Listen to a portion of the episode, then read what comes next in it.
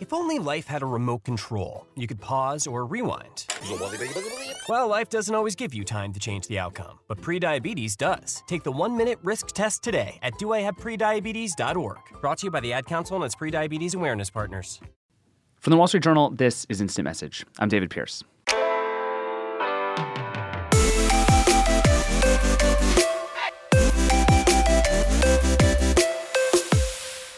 This week on the show, something a little bit different and special. We're all in New York for one of the journal's conferences called the Future of Everything Festival. It was three days full of talks about what's coming in money, style, culture, tech, politics, Hollywood, and so many other things.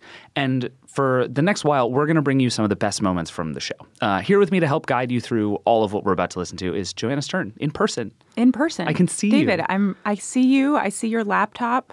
We're in a new studio in New York. It's we're beautiful. in person. This is like literally just the best day. I know, but it's so weird because I'm like I'm looking at you and we're podcasting. Can we put up a wall here? I look at I look at pictures of you guys normally. I have large, oh. sort of life size, like cardboard cutout photos nice. on the wall. It's really it's lovely. I have one of that of, of Mims in my office, but it's on a dartboard.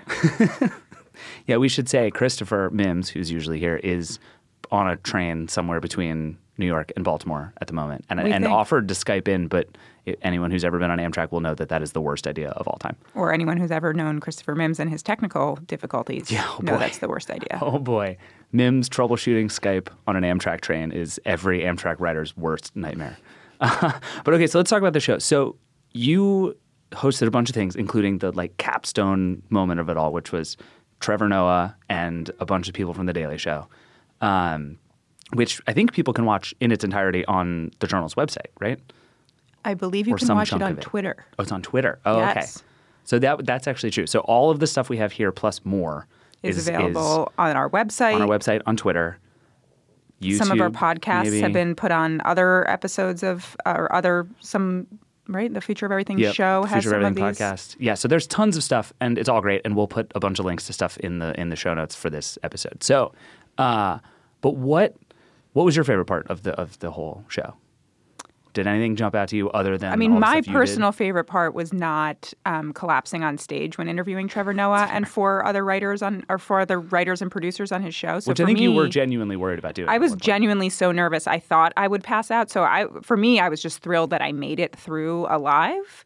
That was my personal favorite moment. But um, I don't know. There were so many great talks, and I was I we go to a lot of journal conferences, you you and I, Yeah. and this just felt like the amount of both the people in the audience and the people on the stage just really engaged with whatever they were talking about was just phenomenal. So I I, I can't pick a single speaker. Fair enough. All right. Well, so let's dive into a bunch of these. And the the first one we're going to show is is one of yours. And it was uh, as I was putting all this together, one of the things that really sort of struck out to me was that we wound up talking about all of these different things, but the question so many people kept answering is like, what does it mean to be a person in the world now? It's like we have so much technology, it's in so many things, everything's changing so fast. Like at work, at home, as parents, uh, you know, as when we're dating, like how does any of this work? And what is what are we supposed to do and be and how do we act? And it just kept coming up over and over and over. So we're going to start with a bunch of those. And one of the ones that I think got into this really well was your interview with uh, Alexis Ohanian. So uh, we're, we're going to play a clip, but can you sort of tee up what we're about to hear? Like, who is Alexis and, and what are we about to listen to? Who is Alexis? Actually, that's like one of the first questions I asked him because I I asked him the first question I asked him was are, you- are is it okay if I call you Serena Williams' husband? Right. Because that feels like who you are now. So he is Serena Williams' husband, and to me, that's like pretty much probably how much of the world knows him. But he's also a co-founder of Reddit. He is just a, a sort of a tech luminary, I guess, as, as in, is the best way to describe what he does now. He's he's running a, a, a VC firm now. I believe it's called Initialized Capital, and what he's really been doing, at least since he became a dad. So he's married to Serena Williams, and they had a kid. I think she, he said that she is now almost two. I believe in months. Parents count in months. I and know. honestly, people say months to me, and I'm just like, how old is your freaking child? um, so since they they had uh, Olympia, Olympia's first name is actually Alexis, so it's like Alexis Junior, but they they call her Olympia.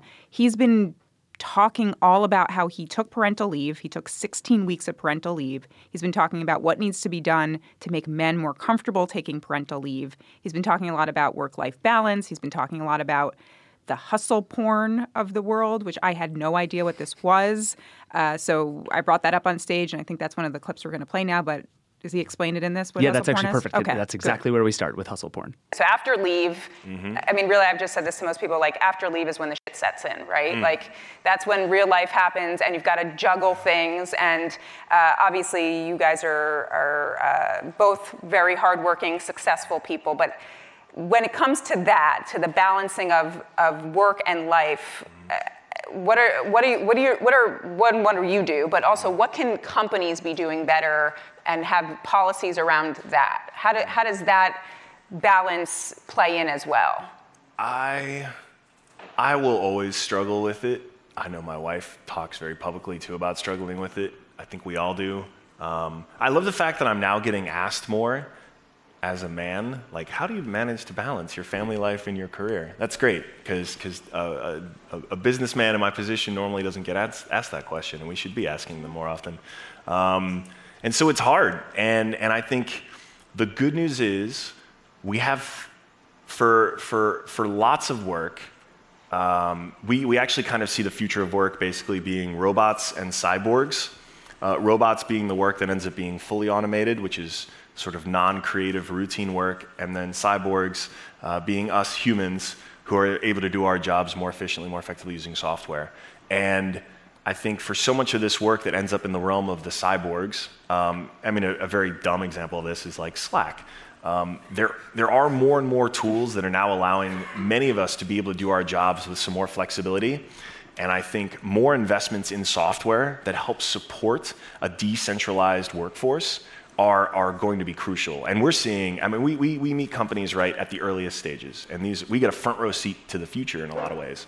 It's not always what ends up happening, but more and more now we're seeing companies that are built from day one as decentralized companies. And so we're going to see more and more multi billion dollar companies that started and grew and, and, and affected the world in their own way without ever having like a central headquarters. And that starts to change how we think about even how these orgs are created. And so, how does that all happen? Well, it's through software and through different attitudes around how to build company culture and how to do all that. And so, I think first and foremost, companies should be embracing the fact that these tools need to be a part of their workforce, um, software to make this happen, uh, and that for a lot of the work that gets done, uh, we need to understand that it cannot be purely associated with a, a butt in a seat in an office. And I think I think we're seeing that happen. Yeah, I mean, for me, it's, and I use a lot of these tools as well, but I kind of, and I want to ask about you know, how you separate the tech from when you're, you're with Olympia, because for me, mm. you know, it's great that I've got Slack and I can keep working at, you know, I can get on the train and keep working for a little bit, and then I'm doing bath time, but then I've got like three Slack messages, and I'm mm-hmm. answering those as I'm trying to give him a bath. How do we, you know, how do we set those limits? Mm-hmm. And like, is do we, and then follow up, I want to ask a little bit about what, how you're thinking about technology in, in terms of parenting with Olympia. It is, it is a challenge. I actually just had to get on Slack and tell, tell one of our uh, partners to like get off Slack for a little bit, take his time because he's on leave, and it's so yeah, tempting right. to want to hop into a conversation, and that's good. Like we, we're, we're so how fortunate am I that we have employees who are so thrilled to do their work that they want to keep doing it. But um, you get FOMO. You do, and and so work FOMO. I try. We we, we it is definitely we, we we can definitely be improving in terms of the policies that we set um, to really codify um, and show this. And I know as a leader, I'm guilty of it too, where there are times when it's just like, no, there's that spur of the moment, and it just it right. You, you pop up the slack. Next up, we have two clips that actually directly address each other, which is kind of amazing. They were on different stages on different days and basically had a conversation with each other. Uh, they're both talking about the future of work and how software fits into our lives as employees and people. And whether the tools we're using, like Slack and Microsoft Teams and Trello and all the rest, are actually helping us get more done. And even Alexis Ohanian brought this up, talking about how tools, like how, how it changes bath time when Slack is pinging you over there. I think that was one of the things you guys were talking about. Uh, so, first up among these two, Cal Henderson, the CTO of Slack, talking with Chip Cutter, journal reporter. And so, is Slack meant to be an email killer? Is it meant to get teams talking without email? Um, I, I think that email isn't going to disappear well, maybe ever, right? I've said previously it's like the cockroach of the internet. Even if you don't like it, you'll never be able to fully eradicate it. We still have like we still have fax numbers for businesses, and fax was never super popular, um, and it's still around today in 2019. And fax is going to be here 10 years from now. So, like the idea that we'll ever unseat email, um, you know, while we're still, you know, within my lifetime, certainly seems uh, very unlikely. But I think what we will do, what we will see, and what we're seeing already is the reduction in certain contexts. So, like email as a tool was just taking the memo and putting it online. You know, we have a subject line, you have a greeting, you have your like uh, salutation, you have a footer about please don't print, print this, save the trees, don't forward this. You know, there's a whole lot of infrastructure that goes around it, um, which has like accumulated and kind of calcified. And there's that little nugget in the middle of the thing, that, you know, like after asking after somebody's children, there's the actual request somewhere embedded in the middle there. Um, and for the people that you work with constantly, like day in, day out, your kind of first team, it's a terrible medium to communicate. And that's, you know, and we've seen that change even ahead of tools like Slack because of the rise of the smartphone. So maybe a decade ago you used to like email with your friends to organize going out in an evening. You wouldn't do that anymore. You'd use SMS, WhatsApp, Facebook Messenger, uh, because it's just a tool much more suited to purpose for people that you communicate with really regularly. And I think the same thing is happening in the workplace that um, email just doesn't really make sense as a way that you talk to the people you talk to all day. Um, but it still has a very big place and will for a long time for the people that you don't talk to every day, for the people that work at different companies or perhaps in a different part of a large organization, um, or your vendors or partners, um, where e- email isn't going to be dislodged anytime in the next 50 years. Wow, 50 years. And you still use it yourself? I mean, I, I, I email with uh, people that I work with who aren't on Slack, so, you know, our, our partners or our vendors, but I spend now compared to say 10 years ago, I spend way less time in my email inbox. It's something I check once a day, maybe, as opposed to like once every 20 minutes. But what do you make of this backlash that has happened? That, you know, it's sometimes called the slacklash of, of people who feel that now we've gone from email oftentimes to these group chat apps that now we're being pinged constantly by people across our companies. Um, and that kind of interrupts us. It takes us out of deep work uh, into kind of just constantly responding to people. Uh, one of the speakers who's on stage tomorrow, Jason Fried, here at this conference, he has made a big case about this, just saying it's, it's hard to work like that. So do you think that some of the critics have, have a point? I think that when any new kind of technology is adopted in the workplace, and we definitely saw this with email, um, it takes some time to understand how we should map that to the way we communicate and interact. How forceful do you think Slack should be in telling people on the other side, hey, this message actually doesn't look like it's helpful right now, or this person looks like they're in deep work, you shouldn't be bothering them? I mean, how for- much more forceful could Slack get in this? Um, I think that we really want to put that control in the hands of in the hands of the people receiving messages. You know, I think that one of the big you know, if you think about the, the change between how we see people use email historically and how we and how we pe- see people use Slack, um, one is the the change from the push to the pull model. So, email like single kind of private by default. You're you're um, pushing that communication and choosing who can receive it, um, and the switching to Slack, so the, the channel-based model of um, messages are broadcast by default, available to more people, so driving transparency within, within organizations, but also the idea that it switches to a pull model. You choose what channels to subscribe to, and you choose what is important to you.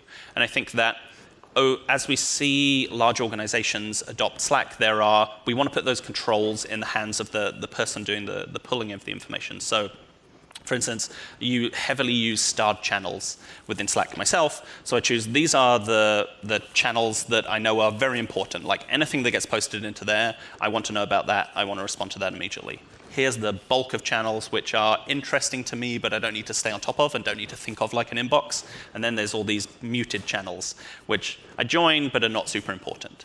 And I think that putting that control on the receiver side is, is, is uh, kind of a key to how we would like people to use Slack, but also is not what people are used to on the email side. I guess historically you had some people who were like deep email experts and had all of their like Outlook folder rules for where things went, but that's the minority of people.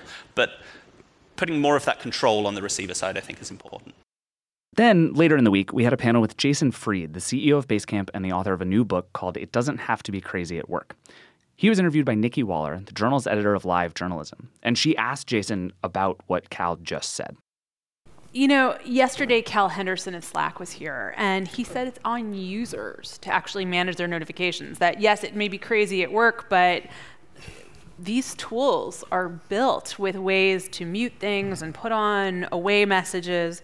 Do you agree with that? No, I think it's a cop out. I think specific tools are created. To, every piece of software has a bias. Every piece of software is designed to work a certain way and encourage a certain type of, of behavior. Like all product development, good or bad, there's a golden path. And if the golden path is to say, hey, you are using it wrong, that's a cop out. And that's actually, I think, really um, disrespectful to, to users to say, you, you have to figure out yourself. Um, and that this tool that we made is really good at interrupting you, but you need to push back at this tool that we made. I just think that's that's unfair. And it's kind of like food companies where you get the big thing of peanut M and M's. Yeah. They're like, but the serving size. But the ser- right, right. The bag, and you're like. Totally. Yeah. So I, I think um, uh, it's it's it's not fair. Um, I understand that sometimes you create something, you don't know how it's going to take off, you don't know the kind of impact it's going to have, and you might need to make some changes. That's totally fair. But I think at this point, like Slack's been around for a number of years now, to, to say the user needs to figure it out, like five years in or however long they've been around, that's unfair. I think like a year or two in, when you go, oh my God, we created this amazing thing that a lot of people are using. Um, what can we do to help fix that? Uh, that's one thing, but to still be saying that feels wrong to me. Like, for example, in Basecamp, our product, we have a feature called Work Can Wait. And this allows every employee who uses Basecamp of any company to set their own work schedule. Say, like, from 9 to 5, I'm working. Outside of those hours, you cannot reach me. Basecamp will technically hold my calls until the next morning. Therefore, somebody else who happens to be working at 6 or 7 or 8 at night for whatever reason, if they want to get a hold of me, they can't through Basecamp because Basecamp won't let them break through the barrier because I'm off of work right now. So I think it is important for software products to, dis- to help create barriers and boundaries for people so they can turn off work and not be constantly pulled back into it. What are the kind of companies who are allowing that sort of tool? I mean, where are the big thinkers? Where are the fixes? Well, I mean, I mean, there's some things I've seen recently. Uh, Google Calendar, I think, has something now that that ha- like if you're going to try and book a meeting with somebody or whatever, it's like, well, this person this is like nighttime or this is off people's Still schedule. lets you do it though. Well, of course, because shared calendars are the worst invention in modern software history. Um, Tell us how you're. you want me to get into that? Yeah. So, so a shared calendar basically is a game of Tetris, and there's all these colored blocks, and you get to put colored blocks on other people's board, and you get to steal other people's time. You get to take other people's time. Now, yes, they could reject the meeting request, but, but then you're not a team player, so you, you can't really do that. So you basically accept pretty much every meeting request that comes your way, which means someone else is constantly chipping away at your day and taking your time. And companies always like to talk about how time is money, um, but no one's letting you take money like that from each other. Like you can't reach into someone's wallet and just like take 20 bucks. That would be like, that's theft. But time, no, no theft. You can take as much time from other people as you want. That is broken, and modern calendars allow that to happen. So at Basecamp, we don't, we don't have shared calendars. I can't see what anyone else's schedule looks like, and no one can see what mine looks like. How do you find time to get together then? You ask somebody. What? You say, hey, are, are you free Thursday? At, at, or Thursday at 3 o'clock? Like, I, I, I want to catch up with you about something. And they'll say yes or no. It's a negotiation. This technology is puzzling to me. this, this asking technology. where you just kind of have a, a, an actual negotiation and conversation because time is valuable. And you negotiate and you have conversations about things that are valuable. The moment you make something so easy to take from someone else, it has no value. And if your time has no value, what are you supposed to do with it? Like at work, like that's all you have to do your work. And so I think that modern tools like Slack, like chat tools, like calendaring tools, they actually are making work worse for people. They might make it easier on the surface to do certain things, but the things that those things are doing aren't really beneficial, and I think they're actually hurting people. So. And by the way, real quick, just to be yes. like, I believe that chat, instant messaging, and schedules are valuable things sometimes, but when the, default way to converse to have any conversations with people or to take someone's time, that's when you get into trouble. Okay, let's switch gears here a little bit. Uh, we talk all the time about all the different ways we talk and communicate online. There's public and private and Twitter and Instagram and group chats and sliding into people's DMs and everything. And Joanna, one of the ones you did this week was talking to I think her name is Sima Sistani. Is that yes, how you pronounce that? Good job. Yes, first try. Yeah. Uh, and she's the CEO of House Party, which is an app we've actually talked about on this show before. Uh, but why why her? What was interesting about House Party? I was so prepared for the interview. I didn't even have to like study up on her because I was like, we talked about this on the podcast. yeah. And Christopher Mims taught me what House Party is. Perfect. So what give us like the, the 30 second version. We really talked about House Party being the anti-Facebook, which everyone's trying to be the anti-Facebook right now, but it was sort of designed from that the ground up that way even before the techlash to Facebook and everything else in the sense that it's a really private social network and they don't like to even call it a social network. It's really just video chatting but like this real live presence so you can just see where all your friends are hanging out. And so we discussed that. We discussed what I thought was was what I do think is a very ambitious idea of hers that you that that they don't need advertising to go forward in in their world of social media. Again, she doesn't like calling it social media, or maybe she says she's she'll say it's not a social. She'll say it's a social media, but not a network. Either way, it's also nebulous. It's all, yeah.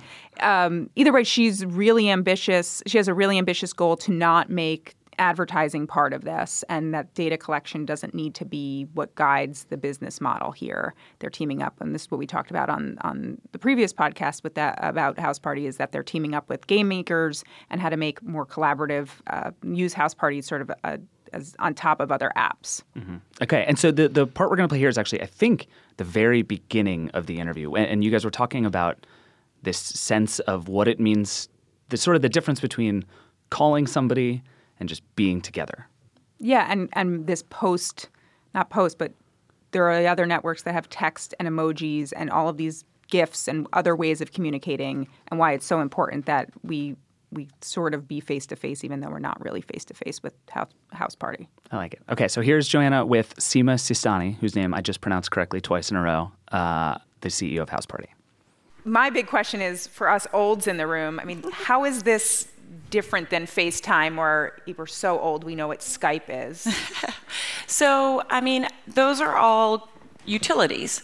And uh, if you want to call someone with video, then certainly that's a, that's a use case. But what we're trying to build on is a concept called presence. And, you know, I would liken it to uh, AIM basically, where it would say, You're online. So suddenly it wasn't a really, uh, it didn't feel like an interruption to reach out to somebody. And the same is true for video chat. If uh, I get notified that Joanna's in the house and I have to be in an Uber and I only have like two minutes, I'll pop in too and say, Hey, like, what's going on? But if you're calling me and I feel like, oh, I only have two minutes, like, what does she want? Um, I, I might not connect with you. And so that's the um, emotion that is that's that's the thing that we're trying to plug into. And this particularly um, resonant with our demographic who you know i don't know have you ever tried to call somebody uh, you know a decade younger than you? For at least for me if i call my brother he picks up the phone and says what's wrong? So um, you know if he sees me in the house he's much more likely to join um, and it's certainly brought my family closer together you keep saying in the house, and I'm like, you live with all these people. yeah. yeah, if he sees me in the house, I'm like, he would just talk to you face to face. But it sounds like that's what you're trying to replicate. Here. Exactly. I mean, the, the house party is truly a metaphor for what we want to feel like. It's that um, the organic nature of being at somebody's house and moving in between rooms. I mean, effectively, that's what we have is different rooms. So if um, I'm in the house, I can have up to eight people that I'm chatting with live, but there are different rooms. So if you and I are in a room and my mom comes in the house, she doesn't get dropped into our room, right? She's in another one, and I can swipe in between. Um, and you know, particularly for that demographic, it's like hanging out in the high school parking lot. so there's no, just to clarify, there's no text-based communication in the app. There is. You can send notes. Um, uh, we're pretty intentional about calling it notes because it's not meant to be a, uh, you know, long-form asynchronous communication. But perhaps like you miss someone and you want to shoot them a quick note, you can do that, just like passing notes. But the idea is really live, telepresence, synchronous, and around presence. Yeah. It feels like House Party in a way is kind of like the anti, and everyone's trying to be the anti Facebook right now, but you also feel like the anti Twitter or any of these uh, social networks where everything's public, the anti LinkedIn, maybe even anti TikTok. Is was that designed this way, or you just sort of all came at the right time where House Party's got its own sort of more private social network, and we've now got this backlash to these public social networks. Yeah, I mean, n- no, we certainly didn't build it as the anti anything. I, I still use all of those platforms. It's more that we felt that there was a solution that that was needed out there, particularly for the younger demographic who's feeling. I mean, I, don't think it's an exaggeration to say that they're on the precipice of a loneliness epidemic. And they're spending so much time on their devices, uh, in their rooms. And what we're trying to bring is humanity back into connecting. And particularly as a mother, it's something that I feel like is essential for us to try to build back into the way we communicate online. Right. It shouldn't be face to emoji communication or face to memoji communication. I want I want my daughter to know the right response to excitement, not just the right emoji, for sure. Next up, while we're on the subject of communication and togetherness, let's play a bit from an interview between Mandy Ginsberg, the CEO of the Match Group, which includes Match.com, Tinder, and more, and the journal's Erich Schwartzel. Mandy had plenty of thoughts on all the ways technology affects relationships both now and going forward. Has it oh affected how you see? The thing is, you take this, and my husband watches this afterwards. Well, we could we could apply uh... it to the workplace. We could apply it to the workplace. We could apply it to to your kids. Uh, I'm just wondering how it colors your personal relationship, since you know more than pretty much anyone here what makes people tick. Um, you know, I think, I mean, first of all, like, you know, despite the fact that there's a lot of communication on apps, I mean, as I said, at the end of the day, this is what people do. They mm-hmm. meet and they look at each other in the eye and they figure out if there's real chemistry and if they want to go out on a second date, which it sounds like this poor guy in the video went on 17 first dates and no second dates. Um, I do actually think it's very important for people to get off of our apps and out in the real world meeting each other, which feels very weird for an internet company. That, mm-hmm. that is our desire is we want people to meet in the real world. Um, but what you know, what I will say, I have a 20 year old daughter, and she actually she's a university student, and she has used the apps, and you know, I, I, we do have lots of conversations about, you know, about everything from like safety and security to privacy. And I think this is a world we're entering in now where, you know, the, the safe, safety for young women, which is really important to me as a female CEO of this company, and then just privacy and making sure that you, you really understand sort of the information that you're giving and also just making sure that, you know, as a college student, how do you make sure you, you keep safe? Mm-hmm. What's your, what is your biggest security concern right now? Well, I think that you know, for us, we're we're a reflection of society, and you're meeting strangers, and so I would say, you know, it's really important that women um, do what is like they should tell their friends they're going somewhere. They should never jump in a car with someone. They shouldn't meet people at their apartments. And so I would say that you know, people in the world where people are meeting strangers, you just have to take precaution and never, you just can't let your guard down. And I would tell that to everyone, whether you, they're using apps or whether they meet someone at a bar. Mm-hmm. But before we jump to audience questions, I wanted to ask you we are at the Future of Everything Festival. So I'm curious, looking into the future, what you think the next swipe will be. What will be the next invention or you know, piece of technology that introduces the next wave of online dating? I really believe that the holy grail for us in this category is being able to get closer and do a better job of predicting chemistry. Because at the end of the day, you, you text someone and you meet them at a bar or for a cup of coffee. And if we can do a better job using video technology, voice, um, better AI. So by the time you actually meet and have that face to face conversation, and you're not sitting there saying, When is this going to end? I'm never going on a second date. And so for us, it's really around using all those inputs in technology to help us really with better success rates, which is all around getting people on that second date. Coming up, a couple more things. Forget the theme. We're just going to tell you about some of the coolest futuristic tech we heard about at the festival.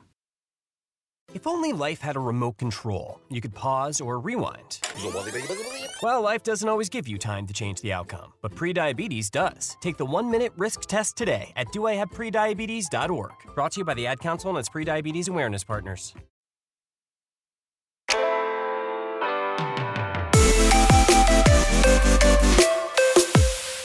Welcome back. Okay, a couple more fun ones here for you. These are less about the sort of how to be human questions and are just cool looks at cool new technology. First up, Christopher Mims talked to Dave Ferguson, the CEO of a company called Nuro that's working on futuristic self driving transportation. Joanna, did you get to see this one? I didn't. It was really neat. I really enjoyed it because he's. Oh wait, I saw the video. The video's cool, right? Yeah. It was it was good stuff. But he has this totally different idea about self-driving, which is which is what Nuro is working on and it's what everybody's working on. And the idea is not like it'll be a taxi that you use to get around, which is what everybody else is doing. He has this idea that they can move stuff around. And that actually if you're thinking about stuff and not people, you're doing a totally different thing. Right. I think I saw the video. The videos like the little robot on wheels, like moving through a city trying to like deliver food or something. Yeah, yeah, yeah. So okay, so we're gonna play a chunk of this, and and they talk about what it means to try and get robots to deliver stuff and not people.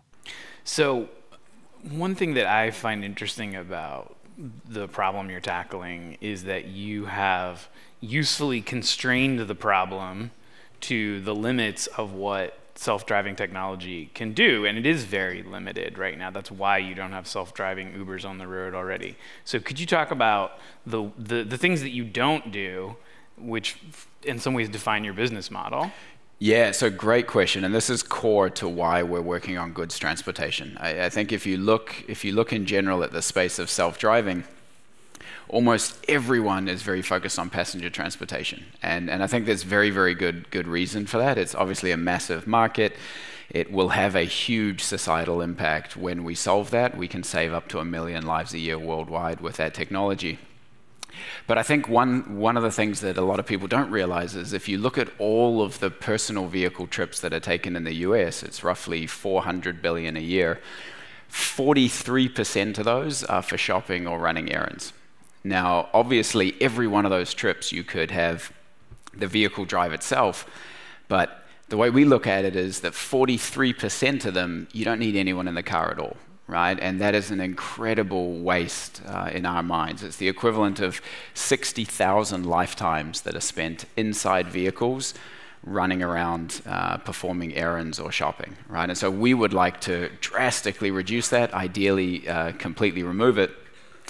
And so we're focusing on goods, and, and I think as you mentioned, Christopher, like one of the one of the advantages that you have if you're focusing entirely on driving stuff around rather than people is that you can both constrain the problem in a way to make it more feasible and you can optimize everything about the system that you're designing for the safety of external road users rather than what's inside your car. What about active measures? that. Does it have a like an awooga honk at me and this kind of thing? Yeah, so so we're I mean we're actively looking at at, at how we how we can alert other road users, uh, and for us when when we think about uh, other road users and trying to trying to actively improve the safety of them, the ones we're most concerned about are the most vulnerable road users. So it really is cyclists and pedestrians because our vehicle is much smaller and lighter than other cars. So And it, and the max and the top speed is 35 miles an hour. so right now the top speed is 25 miles per hour. Uh, the next generation, which will be coming out later this year, can go up to 35.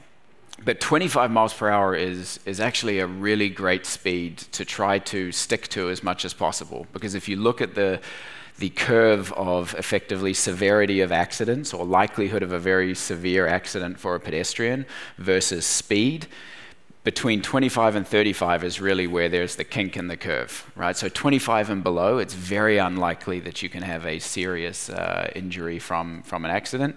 Above 35, it's basically flipped. It's very unlikely that you won't be seriously injured uh, in, an, in an event of a collision. And it feels like this is another area where you've usefully constrained the problem because if I'm in an Uber that's limited to 25 miles per hour and I am coming back from the airport, that's a very frustrating experience for me. But my it, it doesn't matter for the purposes of my groceries. Yeah, exactly. And I think that that's, that's something that we, we get to cheat a little bit, right? So our vehicle can take easier, slower routes. Uh, it could potentially get be far more conservative. So I think one of the complaints that's often leveled at self-driving vehicles is, hey, they drive like my grandparents, right? They're very conservative. That's really annoying if you're inside the Uber driving around. It's great if you're the parent of kids running around the neighborhood and that's a vehicle that you don't have to ride around. And so we, we do think that there, there are some ways that you can solve the problem, provide a really valuable service to customers, but still be incredibly focused on safety. So you're solving the so-called last mile problem in logistics, which obviously uh, you know everyone is struggling to solve right now. Amazon most visibly. Uh, but you create another problem for yourself, it seems like, which is the last 20 feet problem. So the robot pulls up, and does it have like a cannon to shoot my groceries Yeah. to my front door or what? Our hardware lead offered to build that, a slingshot. Um, we haven't taken him up on that yet. No, I mean, I think that if, if you look at the spectrum of uh, ETA effectively for deliveries, at one end there's sort of packages, which uh, most of us are fine with them being left on our doorstep. We don't need them in the next half an hour. We don't really care as long as they're there when we get home, which, which can be a challenge. But um, sensitivity to time is much less. At the other end is truly on demand, right? Like you've ordered your dinner and you want it as soon as possible. Um, and that's where we have DoorDash, Instacart, Uber Eats we're focusing more on the on-demand side of the curve because that's that's actually the side that's incredibly difficult to service today economically, and we think we can do it. It's also nicely correlated to when people are actually there. Right, so if you've just ordered food and you really want it to turn up, it's much less of a burden. Uh, Manhattan aside, it's much less of a burden for you to meet the vehicle at the curb or in your driveway than if it's dropping off a package and you're not even home. Okay, last one. I'm biased because I was on stage for this one, but I actually thought this was one of the coolest moments of the week. Uh, Imogen Heap, the musician whose songs you definitely know, performed for us using these new gloves that she's been working on for years called Mimu, I think, which is not a great name, Imogen. Uh, but anyway, these gloves allow her to add effects, change the sound of her voice, and basically control her whole performance just by moving her hands around. Did you get to see this one? I did, and it was amazing. And you did a great job at the interview. But my, I, like the the demo was super cool. But my favorite part was when you asked her. I don't know if this is part of the clip you're going to play, but when you asked her something about the gloves, and Ariana Grande was just happened to be over her house. And she tells the story about how she's like, well, Ariana was just over and she was playing, and she said, I need to have these gloves. Anyway, the gloves okay, I take it all back. The gloves are cool, and then second, Ariana uh, Ariana Grande just being at her house was cool. Yeah, I mean, I do love the idea that she just is sort of hanging out with Ariana Grande. It was like the most natural, like A plus list celebrity name drop I think I've ever heard. Yeah, It but was the like gloves. she just forgot that other people might know who Ariana Grande is. it was so good. Uh, but But yeah, the gloves are super cool, and I wish we could get them in this studio so we could be like adjusting our podcast levels with just our hands. It was amazing. And and we were out there sound checking before and, and she was sort of standing up and she would start something and then she would go and she would just be like, No, not that and stop it and literally stop the music by like putting her hands down. And Yeah, so she looks way- like she's making this like grumpy sort of like "Whoa." but instead by doing that motion, like moving her hands down, she's actually killing all the music. It was so trippy. David and I right now in the studio just keep moving our hands up and down. We know you can't see it, but we just keep doing it. Is that's how how she manipulates these gloves. I also wondered if I could get the, these gloves to like mute people as they're talking to me. and I wanted that a couple of times during this last week where I was just having lots of conversations about what's going to happen on the stage and what do you do? What do you do? This and this. And I'm like, mute. You just do like the shush gesture. Yes, I just need to be in my head. Thank you, everyone. It's a brilliant idea. So anyway, so after her performance, uh, Imogen and I talked about all the different ways technology is changing the way that we make and hear music. I mean, you're, you're clearly pro tech and, and creativity, but the, the thing I hear from, from folks on the other side is that things like GarageBand are, are a problem in music, that every song is using the same drum loops and GarageBand. And like, what do you have a sense? Is there any tension between kind of more technology and ease of creation and the actual creative process yourself? I think it's great that anyone can just pull up GarageBand and start making music. Why not? Just like anyone can start writing a blog or whatever. You know, there's nothing wrong with that at all. It's great. And hopefully, you know, as and when they start to discover their own idiosyncrasies and how they want to make music that's a bit different and, you know, find themselves in that, then that's a great beginner's tool that's free, I think, um, and off you go.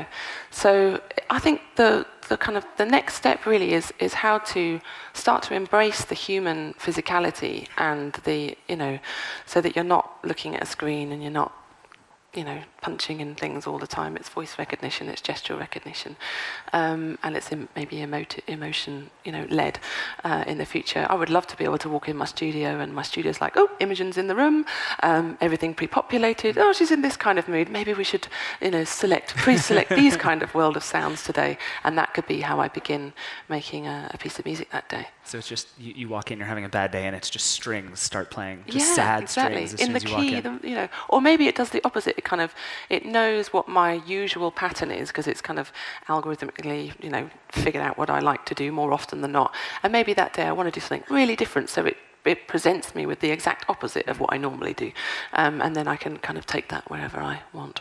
Okay. So, and with something like this, I mean, how, how do you even go about thinking kind of how you want this to work? I mean, it, it seems like one challenge of something like this would be not letting the tech itself get in the way. You don't want to be performing and thinking about, you know, the Bluetooth latency when Oh, you should be thinking I've about your done that, for performance. sure. I'm sure. Yeah, it's like yeah. how, how do you how do you sort of make it so that something like this works in exactly the way that you want it to?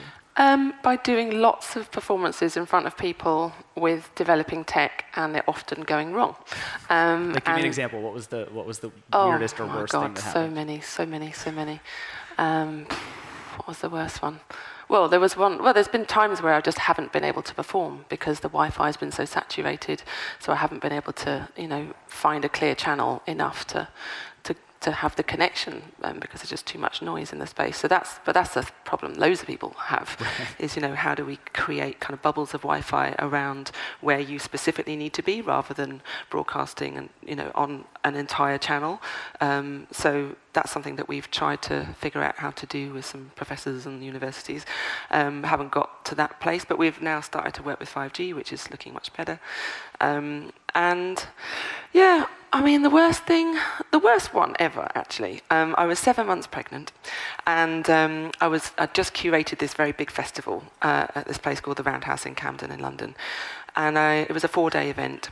But I was so dead set on performing this one particular song that I developed the gloves with, um, which is called Me the Machine, and we wrote all of the the program, the hardware, the software, developed it so that I could create and perform a song entirely with my hands, um, my gloves.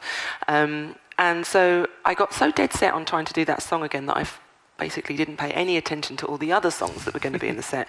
And I was also pregnant and I was a bit crazy. Um, so I decided also to start like play the bass guitar on the stage, which I've never done. Um, I don't even know my way around the bass guitar, and I didn't know half of my lyrics. I've been so focused on this particular song, this gloves, like this was the thing, and and so I was literally on stage, unable to know my lyrics, uh, unable to play the bass guitar, and I, it was like a nightmare. I was kind of woke up and I was, had my gloves on and I was playing this song, which is called She's Who She Knows, and I'd never played it before, and all my band had hardly practiced it because I've been so focused on the gloves, um, and I was like. I had this moment. I was like, "What the hell am I doing? Like, why am I trying to play the bass guitar um, in front of 3,000 people?" Um, so I just kind of played a bit, and I was like, "I'm really sorry, but I don't know how to play the bass guitar." Um, and I talked about, you know, trying to develop this technology, and yeah, it was a it was a mess. But I so really respect the confidence, though, to just put, sort of put it on and be like, Uh, I'll figure it out. I- yeah, I, respect that. I don't know. I was just a bit crazy. Um, but you know, what came out of that was we we achieved a lot with the gloves during that, that time, and we also kind of developed the software quite a lot around the performance and the speed of between songs and all kinds of things. So I mean, what really you know we're we're really confident about is as a performance tool, it's really solid. Um, it's incredibly you know fun to to play with, and you can just concentrate on being your creative self and and be spontaneous in the moment. Um, another point, actually, even before that song, was when I was doing the first performance of Me the Machine, um, when I when it did all work because we had different software and different hardware, um, and I was record I was performing this piece live stream to whoever many people. Um, like all my some of my fans were pedaling pedal power like in the garden for some energy because it was Earth Day. Um, and so I was performing this song. I'd only just written it at four o'clock in the morning because I was dead set on I only want to write this song when the technology's ready. But it wasn't ready until four o'clock in the morning, the day of the performance. Um, and so there I was writing the lyrics and I was kind of figuring out all the moves. And then I got to the point where I couldn't remember what my next move was because it was very linear in that time. You had to do this, to do this, to this, to get point. Now you don't need to do that. You can kind of come in all angles. So you had to kind of choreograph Yeah. the song. Okay. And I was so tired and I hadn't slept for three days. And I was like, I just can't remember what I'm going to do. And it was probably only about five seconds, but it felt like an eternity. And I felt like I'd let all the team down. But I just couldn't remember. And as I was doing it, I was panicking. And then I thought, it doesn't matter. Uh, everyone in this room is like, she's making music with gloves. When I moved my hand to kind of do that or whatever, like, um, it was making a nice sound. It was going twinkle, twinkle, you know, and the bass was going wow, and I could play the drums whenever I wanted and catch my voice. So I was like, it doesn't matter. Like normally with electronic music, you'd be cacking yourself because you'd be like, how do I get out of this? But you had everything at your fingertips, and so I could just take that time, about five seconds or whatever it was, and just and then think about how to get out of that situation and finish a song. And it was in that moment that I realized it wasn't about control. I didn't want control. I thought it was all about control, control. Um, but it's actually just about freedom, you know, freedom of expression and that moment of, of just to just to go where you humanly want to go. Do you Um, feel like it's changed the way you make music in the first place? Like, has your songwriting process changed since you've had these? It has, yeah. Um, before, it's been more like there's the production of the song in the studio, and that's the way it's got to be on the live show because that you can't get that amount of dexterity um, that you need to perform a song with the kind of production level that I like to do in my studio um, with one person um, or even with a band. You need so many other um, kind of access to different parameters and changes to give it that fluidity that you get in a production studio. So, but now I don't, I don't have to worry about that. Now I can be like, well, if I want to have a backwards reverb and start looping my voice and then mash up some piano chords, I can. Um, so I suppose it's getting, it's getting the integration of the, the studio performance and the live performance around the kind of I like the kind of very layered, complex sound. Um, uh, so I can actually I can give that now at the live performance. But yeah, you also feel like part of the battle, not a battle, but hopefully the trend is to develop software that thinks about you more as a human rather than as a you know noughts and one on off linear fashion. Um, thinks of you in this kind of full space, um, so that we can then start to, you know have get even more out of our software. And that is a wrap on the Future of Everything Festival and our show for the week. Thank you, Joanna. It's lovely being here with you in person. We should do this more often. I do like it, but it is also a little weird for me. Yeah, all right. Well, we'll we'll get 3,000 miles away from I, each other for the next time. I've been podcasting alone in a studio. You at least have the guest every week that you sit and talk to. I'm just true. alone in a room. But at least now the room is nicer. The room is so much nicer. It smells like a new car in here. It's very exciting. And things like- work, you know, knock on wood, but things work. Yeah. Uh, anyway, thanks also to the whole team behind the Future of Everything Festival and all the speakers and panelists we had on stage. Thanks to Becca and Tanya, our producers, and Wilson, our editor. And thank you for listening. Uh, we'll be back with our regularly scheduled programming next Friday, so make sure you subscribe to Instant Message anywhere you get your podcasts. As always, if you have feedback or ideas, the best way to reach us is to email us. And we have a new email address. It's instantmessage at WSJ.com, which you can probably remember. Uh, oh, and one more thing. Uh, rather than me say goodbye, we're going to let Trevor Noah do it. Uh, because as you pointed out, Joanna, Trevor Noah maybe said the single most profound thing on stage that anyone else said during a the whole festival, right? He's a genius. Yeah. And it wasn't about Bernie Sanders literally stealing Iowa. Oh yeah, that was really amazing. So with that, we're going to let Trevor Noah take us out by telling us about the future. I think sometimes the trap we fall into as human beings is that we use patterns to define the future when in fact the future is defined by the now. And so when it comes to technology, when it comes to how we're sharing content, how we're communicating with each other as human beings, there is no defined path that that's going to take.